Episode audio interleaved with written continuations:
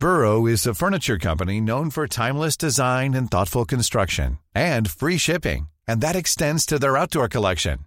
Their outdoor furniture is built to withstand the elements, featuring rust-proof stainless steel hardware, weather-ready teak, and quick-dry foam cushions. For Memorial Day, get fifteen percent off your Burrow purchase at burrow.com slash ACAST, and up to twenty-five percent off outdoor. That's up to twenty-five percent off outdoor furniture at burrow.com slash ACAST. Everyone knows therapy is great for solving problems, but getting therapy has its own problems too, like finding the right therapist, fitting into their schedule, and of course, the cost. Well, BetterHelp can solve those problems. It's totally online and built around your schedule. It's surprisingly affordable too. Connect with a credentialed therapist by phone, video, or online chat, all from the comfort of your home. Visit betterhelp dot com to learn more and save ten percent on your first month. That's BetterHelp, H E L P. There's never been a faster or easier way to start your weight loss journey than with PlushCare.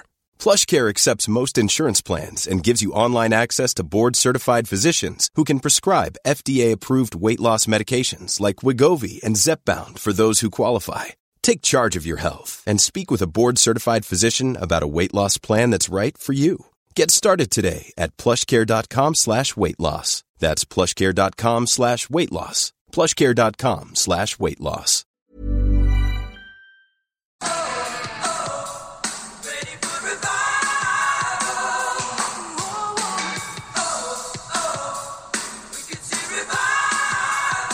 Hello, and welcome back to Leaving Hillsong. I hope you've had a great week. Thanks as always for all the support and messages and comments. They're always really, really helpful.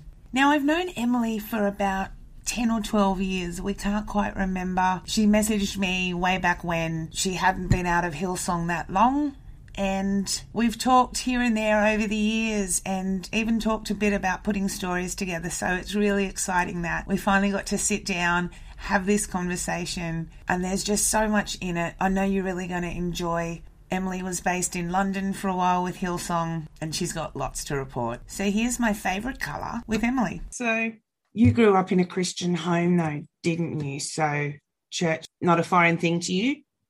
Yeah, exactly. I, I grew up in a church. I didn't know anything other than church. And particularly because I was so interested in music and being in a Pentecostal evangelical environment, it was like you couldn't get away from being around music. So I was like, this is cool. I was like, this is great. I love the music. You know, my dad was a music teacher. He was a worship leader. So really my entire existence from like nought to, well, late into my twenties was just church. And it was just what I knew. It was just everything that I knew. It was what I, what my life was, was centered around, really. I don't know the official term for it, but it was what people call happy clappies. We know. All right. And then when when did Hillsong become a part of your life? Yeah, so I was thinking about this, and I remember being about maybe ten, and I remember hearing about this woman, Darlene Zschech, and I was just like, whoa. And the music back in the day, you used to like get these mail order worship C Ds like sent to you, and you could sign up for like a monthly subscription and you'd get the mail order C D, and if you liked it you kept it and had to buy it, and then if you didn't you sent it back. And but I remember particularly hearing Hillsong for the first time, and it was like this musical kind of like excitement just came over me, and I was like, oh my gosh, they're singing about Jesus and they sound really cool, and I love the music, and it's fast, and it's oh and the woman's good looking, and but I remember kind of just being really attracted to Hillsong as a church because of their music, and it stuck with me. And I was uh, I was teaching myself the drums, I was teaching myself guitar, piano. But yeah, it was the music, and it was the the whole thing was just really attractive. And so I kind of kept that in the back of my head for a few years. And when it came to deciding where I was going to go for uni, I chose London, and it wasn't because of Hillsong. I didn't even know it existed there at the time. But I ended up going on this pop music course, playing drums in London for my degree. And then soon after I got to London, someone was like, oh, you know, there's a Hillsong here, right? And I was like, what? So we went, And it was just like this magical experience of, like, at the time, Hillsong London was only about two hundred people in a lecture theatre, but it still was really like mini Hillsong, like tiny, tiny Hillsong. So they were doing the whole like worship leader on stage and the band behind them. And, you know, I just kind of walked in and I was like, oh, oh my gosh, I love this. And then weirdly, two people were in the church that I knew from home. So it's weird, isn't it? Like the Christian circles that you get, like, especially in a small country like England, we, you kind of just know everyone. And so, yeah, there was like these two people there and they were like, oh, what are you doing here? I was like, what are you doing here? And they'd moved down to start this church or help Gary Clark with this church. I was hooked. What was your degree in? Popular music performance with drums as my major. Oh, so teaching wasn't yeah. your first degree? No. No, I didn't go into teaching until uh, two thousand eight. So I was at uni in two thousand. So I kind of did a couple of years in London and then went home, worked a couple of kind of call centre jobs and didn't really know what I was doing, and then started as a teaching assistant and then realised I wanted to be a teacher. So I did that a bit later on. So give us a bit of background on what's it like, Hillsong London, two thousand and... Yeah, it was, it was about two thousand, two thousand one when I joined. Gary would have been a bit younger then, and bit younger, less trendy. He didn't, he didn't quite have the, you know, the, the chic look that he tries to aspire to now. And uh, so for me, I was this like, it was the first time away from home, really properly. So I'd gone to London aged eighteen.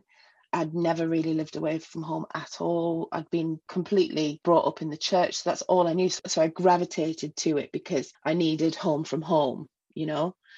And when I got there, it was like, even though it was small, it felt big, it felt exciting. There was this kind of buzz. There was, you know, the up and coming pop stars there, and some people had got like records released, and, you know, I was attracted to that kind of like, wow, okay, you're all cool here. Like, I felt like small town northeast girl had kind of wandered into London and and found this really cool place to hang out. So I felt like I might find my validation that I was seeking maybe there. And I did for a while. Like, people were friendly, people were really, it involved me in stuff. I got really quite quickly into the worship group. Um, they they wanted me to, because to, I had that contact who knew me from home. They knew I was a musician. They knew where I'd come from. So he was like, oh, speak to so-and-so about getting onto the worship team. And back then it was like, because it was small, they just kind of were like, yeah, cool, you can play. And when they realised I could play really well, they were like, okay, cool, you can play now. And I remember, this is the saddest thing, I remember being a bit of a fangirl, because don't forget, like, I'd listened to their music way before. So I like knew all the songs, I knew all the people. It was almost like it was like a, my favourite band. It's weird. And I remember saying something like, oh, it's my dream to be able to play on stage with Darlene Zschech. And she was coming to, to London in the next few months, and they put me on stage with her and I played. And it was literally like this most incredible feeling for me, because there was this incredible woman who I'd listened to for years and thought she was great. And I look back now and I feel so I feel sorry for myself, but, you know, when you don't know any different and you're in that bubble, very big bubble, but you're in that bubble, you just, it was just like all my dreams were coming true. And so, yeah, that's how I, I was hooked. I was hooked in. They referred to me as the chick drummer. Everyone had a pseudo Australian accent, even though they were from like Lincoln or Yorkshire. Everyone's like, how are you, you know, talking like every day, every week. And it became, it was just a weird, wonderful, not so wonderful place. And I saw the church grow from a couple of hundred to then to a couple of thousand, then to bigger venues, bigger statuses. And as that happened, I felt more uncomfortable as the time went on, because I saw stuff that I didn't, I think the, the more I got into behind the scenes on stuff, the less I liked it. Gary Clark is Australian, isn't he? Yes. But and, and then he was sent there. Mm. Do you know much about the startup? All I remember is they wanted to plant a church in London. He was the guy for it. He used to be a jockey, and his jockey career didn't work out or something. Then he ended up coming to London and starting this church with his wife and his two kids.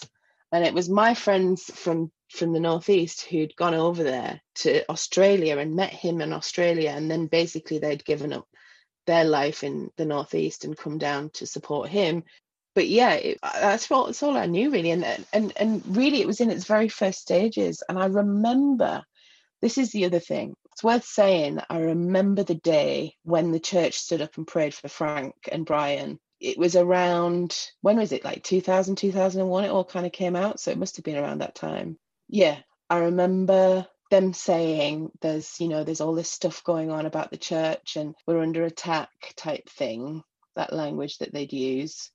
And I remember them asking us to stand up and pray for Brian and the family because of this thing that had happened with his dad. And everybody stood up. And I didn't know what they were talking about, really. I hadn't really got any information or any, because I wasn't really fully ingrained into the kind of, you know, the background of the church at this point. It was only later that I realised what it, what everyone was standing up and, and praying for and praying against. And I feel I feel a bit sick when I think about that day. It's interesting to me that that's what comes to mind to you straight away, is that it was about praying for Brian and his family. Mm. It was, you're not yeah. saying to me, yeah.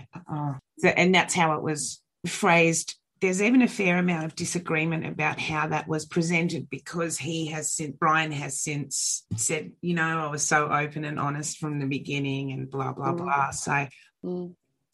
never heard that from the other side of the world. What level of involvement time-wise are you putting in from the beginning? And what's your family thinking about this as well?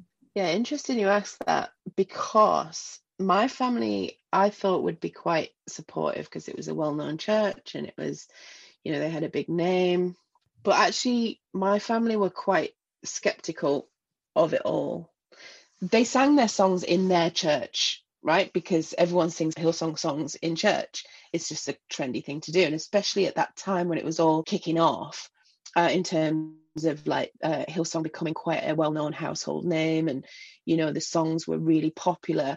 So people knew of Hillsong, but they didn't necessarily know about the church services and kind of the level of involvement was going there. So I remember having conversations with my parents, and they were very kind of like, just don't, you know, don't get too, too, Hillsong's not everything type thing. And I think they were worried about me at one point because I, I did become a fanatic, I think. Can you give me a little bit of an understanding of what the difference would be between what they were okay with and what the issues were, since they're both Pentecostal churches?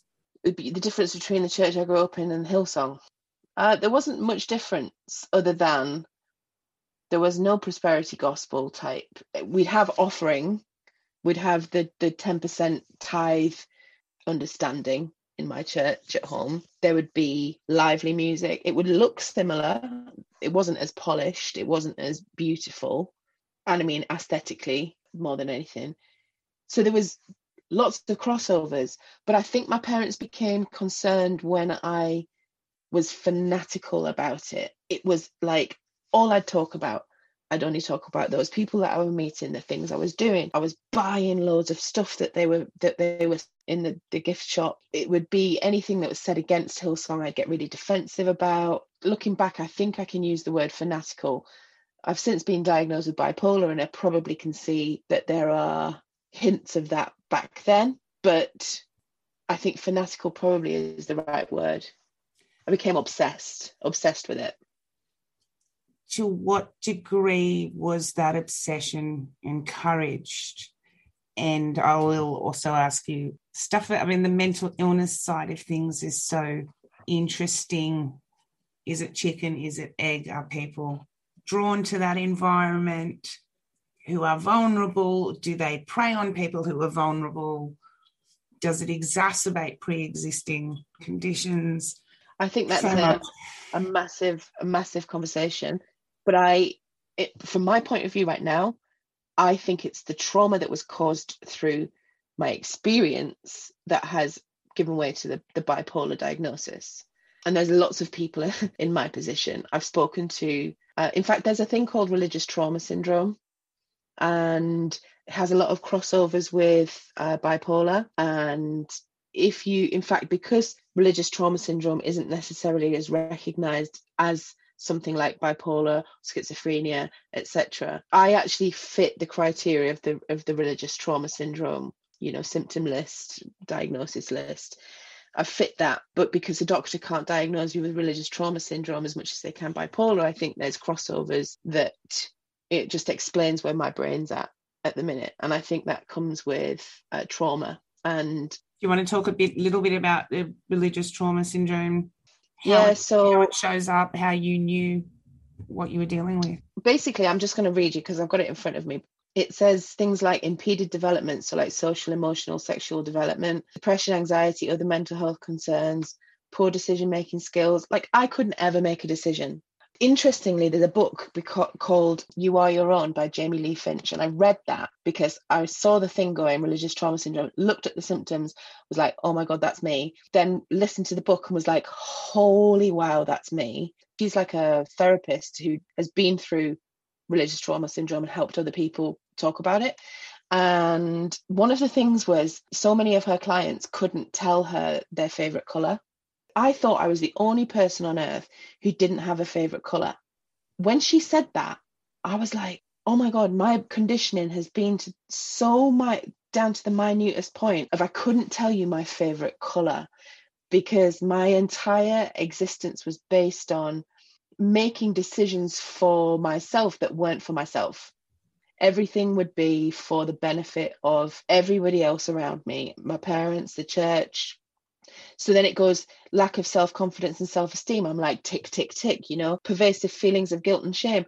Sunday school, we got told that anything we did in our lives was being video recorded by God. And when we got to heaven, if, but when, Jesus would play this video back to us and we'd have to account for all of the bad things we did in front of him. That is so huge for a child. Yeah. I didn't know that was bad at the time. So I'm, I then listened to this, go about my life thinking, well, I can't do that because Jesus is watching and Jesus is filming me. And that then became a constant constant existence in my brain subconsciously. I actually think I still have the effects of that, the after effects of that. I still ha- carry guilt. I, I don't as much. Look, I've done a lot of work, a lot of kind of shadow work, a lot of facing my trauma, a lot of unpicking and healing. And I'm going to say that proudly because I have put the work in and I have set my boundaries and I have t- took all of that by the horns and gone, I'm going to face this, I'm going to deal with it. But you know, there's still tiny little things that come in where I feel like guilty or, you know, ashamed. And, and luckily my partner, my wife now, she'll just remind me and just say, don't worry, it's church guilt. And then I'll be able to recognize it and then let it go. But before that, I didn't have any awareness of it. That's incredible. People have experienced psychosis for a lot less surveillance than that. Yeah. I don't know yeah. how you get away from that as your childhood paradigm. I It makes I, me really sad. It makes me sad for myself. It makes me sad for the kids I was in Sunday school with who, like, we laugh about it now, but thirty years on from kind of being in Sunday school, I can still I can still sing the books of the Bible from beginning to end without stopping. And you I are going to do that for us. No, I'll do that for you towards the end. I'll do that at the end. But, but like, you know, I do that and I actually, I, I laugh at it, like, and I say, oh, it's my party trick. But when I do it, my friends go, oh, Emily, that's so sad. You know, I don't get like a, a funny, like Christians will laugh and ex-Christians will laugh.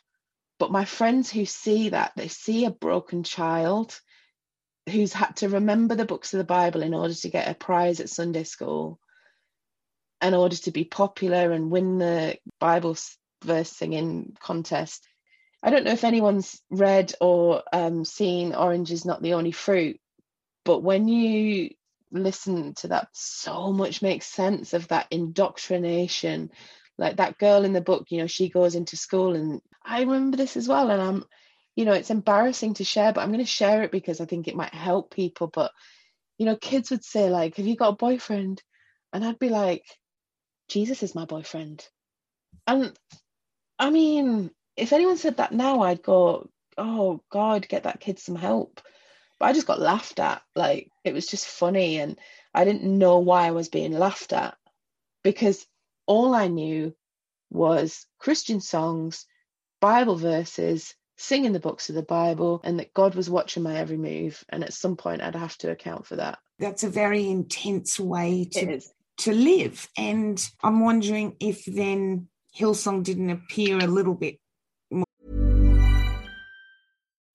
Life is full of what-ifs, some awesome, like what if A I could fold your laundry? And some, well, less awesome, like what if you have unexpected medical costs? UnitedHealthcare can help get you covered with Health Protector Guard fixed indemnity insurance plans. They supplement your primary plan to help you manage out-of-pocket costs. No deductibles, no enrollment periods, and especially no more what-ifs. Visit U H one dot com to find the Health Protector Guard plan for you. Everyone knows therapy is great for solving problems, but getting therapy has its own problems too, like finding the right therapist, fitting into their schedule, and of course, the cost. Well, BetterHelp can solve those problems. It's totally online and built around your schedule. It's surprisingly affordable too. Connect with a credentialed therapist by phone, video, or online chat, all from the comfort of your home. Visit better help dot com to learn more and save ten percent on your first month. That's BetterHelp, H E L P. More relaxed. Yeah, I think so, definitely. I think when I walked in there and there was all these young, trendy people, good looking, bloody everyone was good looking. I walked in there and was just like, wow, okay, this is this is cool. And I didn't feel that myself. I never do feel that myself, but I, I never felt that. But I was like quite happy to be around that. And, you know, London was London, and it's, you know, it's a cool place to be for some people. But, you know, I struggled. I had like two experiences in London, really. I was eighteen. I'd come from this kind of fundamental background and then into this like, yeah, just be cool and let's be cool together. And, and at the same time, there was this whole battle going on in my head of who am I? Who is this person? And I, I didn't really ever answer that question. I avoided it. And interestingly enough, back to the religious trauma syndrome symptoms, difficulty forming healthy adult relationship, poor interpersonal boundaries. I wanted to be everyone's friend. I wanted to be best friends with everyone. I told them everything. I would just be that kind of like, yeah, just too open, too much, too intense at times. But it's because I, you know, on a dog lead where it's an extendable one. So I'd had like the dog lead on tight before, and then the dog lead got extended a bit. And but I was still on the dog lead. Like I wasn't ever fully free. I had no idea who I was. No idea. What kind of messages were you getting from Hillsong, the community, the leadership about sexuality, trying to figure out what kinds of messages are explicit, what's implicit? Oh, well, so you're thinking, don't forget, it's like two thousand, two thousand one to two thousand three when I was there. And, you know, Ellen had only just come out a couple of years before that. So it wasn't like being gay was like a big thing or was something that would could be talked about in church. I'd come from the church where like it was clear to me that it wasn't even an option. Being gay was definitely not okay, because I had people in my church who were praying and protesting against Section twenty-eight, which was the law passed in the U K where schools couldn't promote same-sex relationships, and was and all of that was kicking off. And then also we had this, I remember it very clearly, we had this, you know, this guy who came, uh, stood up and did a, a sermon about the fact that he used to be gay and now he's been healed and God's helped him get married to a woman. And so I'd come from that. So I'd already got it in my head that it's absolutely not okay. Hillsong never spoke about it once. They never, they never mentioned sexuality in any other sense other than heteronormative. It was always encouraged for women to make sure that they were getting a boyfriend in the church. When Colour Con- this is the worst thing, when Colour Conference came along, I hated it because I, I absolutely dreaded this whole thing, because one, Colour Conference at the time was about fifty quid a ticket. At the time, back in like that time, like that fifty quid was so much money. And for as a student, there was absolutely no way I could afford that. So I kind of like, fine. And because I was on the worship team, I kind of got in free. So I did that. But they'd do this whole big thing on a Sunday. And I can't believe they did this. Gary would stand up and say, girls, you know, um, Colour's coming up. And um, like, guys, what would be a really nice thing to do if there's a girl that you've got your eye on? Why not buy them a ticket to Colour Conference? And, and Gary made a big deal about single men in the church. He'd point out if a guy was single and like almost advertise him at the front of the church for other single women. I mean, here's me. I knew because I'd had experiences in the past with attraction to women. So I kind of had that, buried it so deep in guilt that that could never, ever surface. And then I'm surrounded by all these beautiful women. And then uh, because I was a drummer, I kind of got like almost, I suppose, written off in terms of my availability. I was one of the guys, and it did nothing for my self-esteem and confidence whatsoever, because it I was never going to look like these women that they love to put on the posters and the album covers. I remember playing on the first live album that they did, and I was so excited because, don't forget, Fanatical, I was it was dream come true. You know, I'd got to this point where I got to play on one of the albums that I'd been listening to my entire life. So there's me. And I put a load of work in, did all this stuff. And I didn't even get my picture on the cover of the album. Like, there wasn't even a, a hint that I was there. And I remember kind of people talking afterwards and hearing just like, remember I said I didn't really like the inner workings of it. And I think it was after the album that I kind of started going, you know what, I don't know what I'm doing here, because what's the point? And it was like hearing that, you know, Gary had picked person A B C for the next poster campaign. And, and I was like, but they haven't been in the church as long as I have. Oh, well, what's the difference between them and me? Oh, there's the difference. The obvious difference is they're skinny, pretty, and, and attractive to, to kind of get people to come to the church, I guess. But there's me, podgy old drummer who doesn't quite know herself very well, and it is a bit awkward. She doesn't look very good on a poster. You were working the same hours or more? Oh, yeah. We're talking a couple of years later now. We're in uh, the Mermaid Theatre in London, which was bigger than the one before. And we did two or three church services a week on the Sunday. We would have lengthy rehearsals some point on in the week. And then there was the, you know, the life group that people went to. And then there was the socials that everyone was organising. Majority of my time, I would say at least six nights a week, I was involved in something to do with Hillsong. Maybe, maybe every day at, at times, because I don't forget, I was searching for validation. I was searching for recognition and just someone to tell me I was good at what I, and they did, you know, they were, I got a lot of kind of status for being the chick drummer. Sorry, that was terrible, terrible accent, but that's what they call me, you know, chick drummer. And I do a better accent than that. But the weird thing is, because because I think there was more Antipodeans in there than English people at one point. There's, you get the little twang. How are you?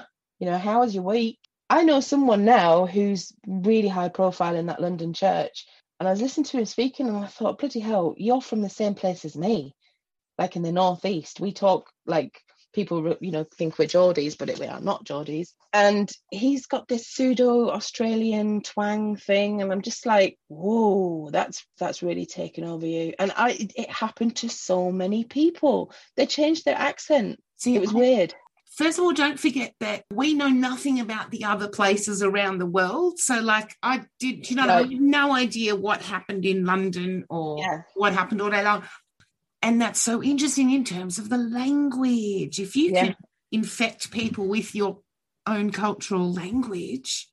Yeah, it was weird, actually. And it was, it was, there was this kind of like Australian culture within a London base. And so, because we had so many visits from Bobby and Brian, and we'd have visits from Joel eventually once the church, when the church grew bigger and bigger, we'd have far more kind of visiting, con- like more kind of fluid connections with Australia. They would go to the conference every year and they would come over here and do, I would say I probably fell into that without realising too. So it, it was all consuming. It was all consuming and I couldn't get enough of it. And yet at the same time, I felt like sh- because I was battling myself constantly, constantly wondering, what do I look like? Am I attractive? Will I get on the pictures this time? Will someone ask me out? Never once did I ever, ever, ever think that I could talk about being with a woman. There was no, no conversation, no opportunities. And I wouldn't do that anyway because of the guilt and shame. Don't forget, I'd, I'd shamed myself out of thinking that I was gay. I couldn't, I could, to the point where I ended up getting married to a guy, not in Hillsong, but later on. Because that was the worst thing I could have ever done to myself and other people around me, as far as I was concerned. When I joined, there was a very clear message that servanthood was the way to get recognised, if you like, this kind of servanthood culture. And he would always give the examples, oh, here's so-and-so, and now look at him, he's like, you know, assistant pastor or blah, blah, blah. And he started by, you know, giving up his Sunday mornings to come and set up the church and be on setup. And you could be like that too if you just serve with anything that we ask you to do. So I saw people getting up at three, four o'clock in the morning to get across London to unload the van, to set up that they'd go and, and, and set up the church ready for the Sunday. And then they'd be on all day serving and serve, serve, serve, serve, serve. And it was all about the more you did selfless service, the more both God and, in brackets, Gary would notice. And I, I remember one particular time, I'd I'd been on the worship team for quite a while.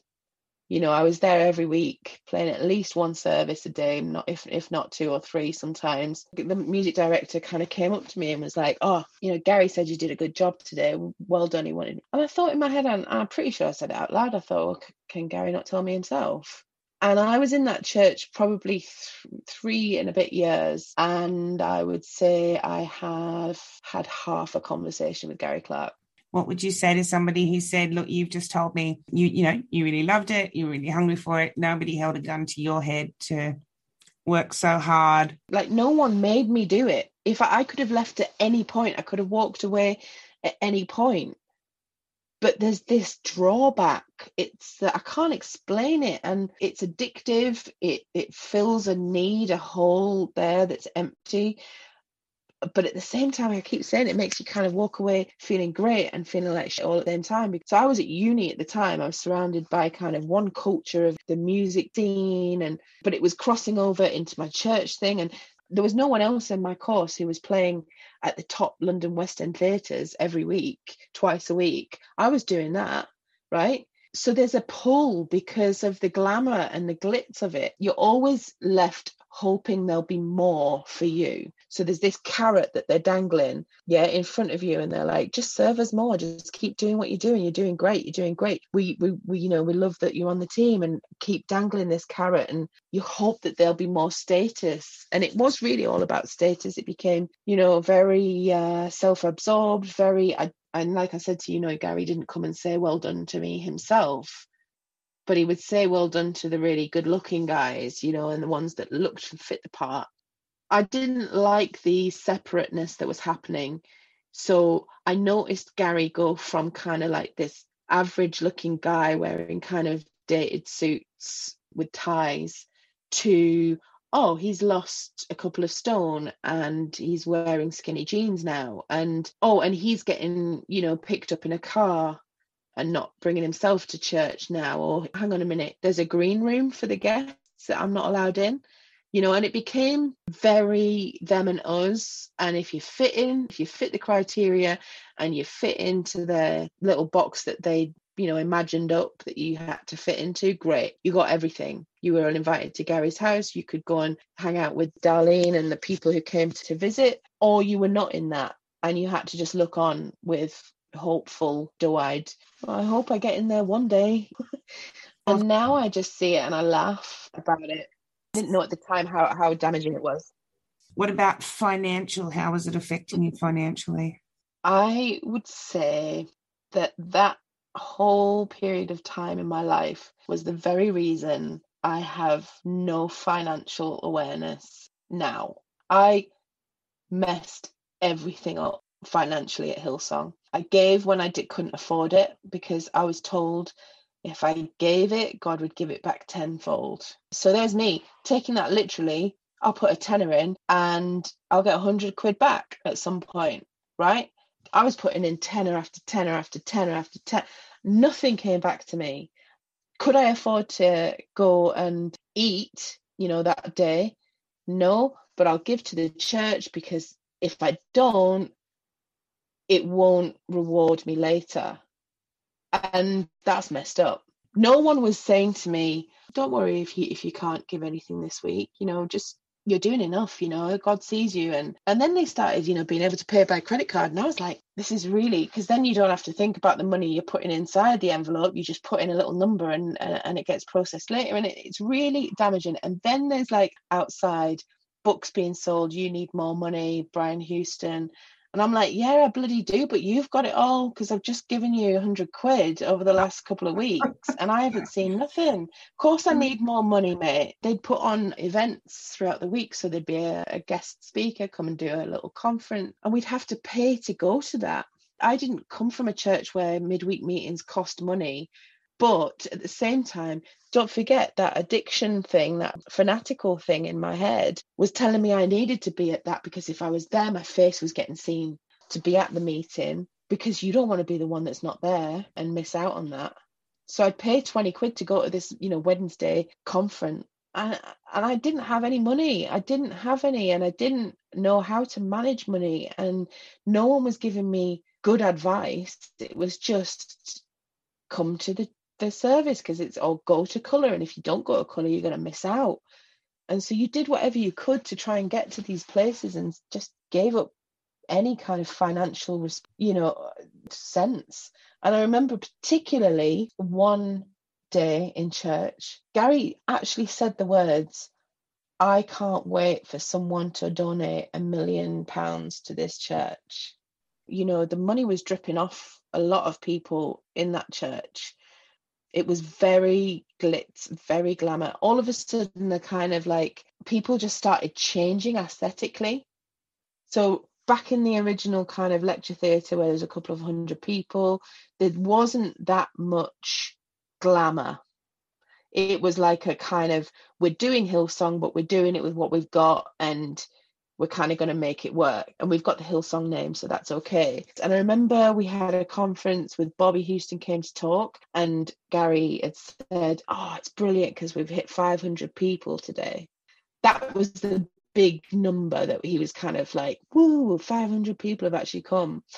And then after that, it just kind of spiraled. And as it spiraled, the glamour just started kind of just being really obvious. And all these women just to kind of turning up like beautiful hair, and the men were changing, and Gary was changing, and everything just kind of started to get really glitzy. And that was very obvious to me. And I didn't fit in there. I didn't fit that, because I was never, I'm never... God, I've never been a glamorous person. I don't even know what it means. I remember kind of being really uncomfortable at a birthday party once, and she's a famous singer now, and so is he, and and they had this really kind of glitzy birthday party, and I just went along, and I was just scruffy, and I didn't fit in, and I felt really, I can't do this. And I started to spiral, I think, into a bit of chaos.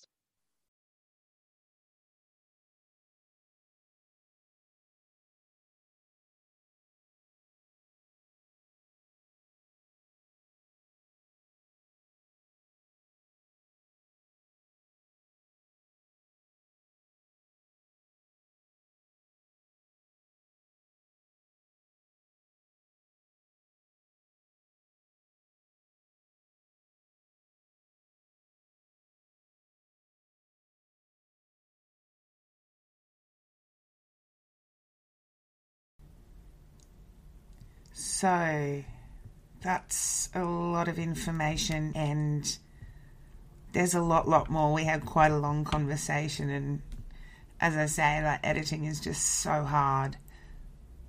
Emily will be back next week. Obviously, things changed this week when Brian Houston was charged with concealing an indictable offence. There's loads and loads and truckloads to be said about it, and I'm sure it's going to cause a lot of changes for a lot of people, so we'll keep an eye on how that progresses for now. And there's been a couple of other projects that have cropped up, so we'll be talking Leaving Hillsong once a week on Sundays, and I'll figure out what else to do with the bonus material. Oh, and people have been asking if you want to support this podcast. There is a Patreon in Leaving Hillsong. There's a PayPal.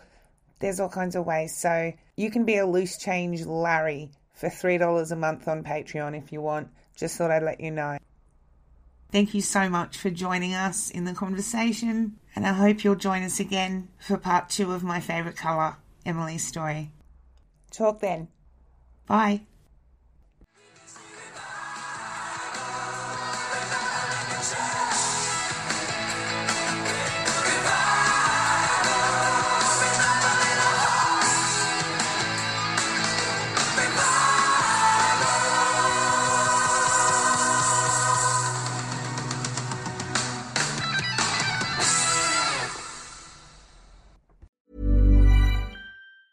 Planning for your next trip?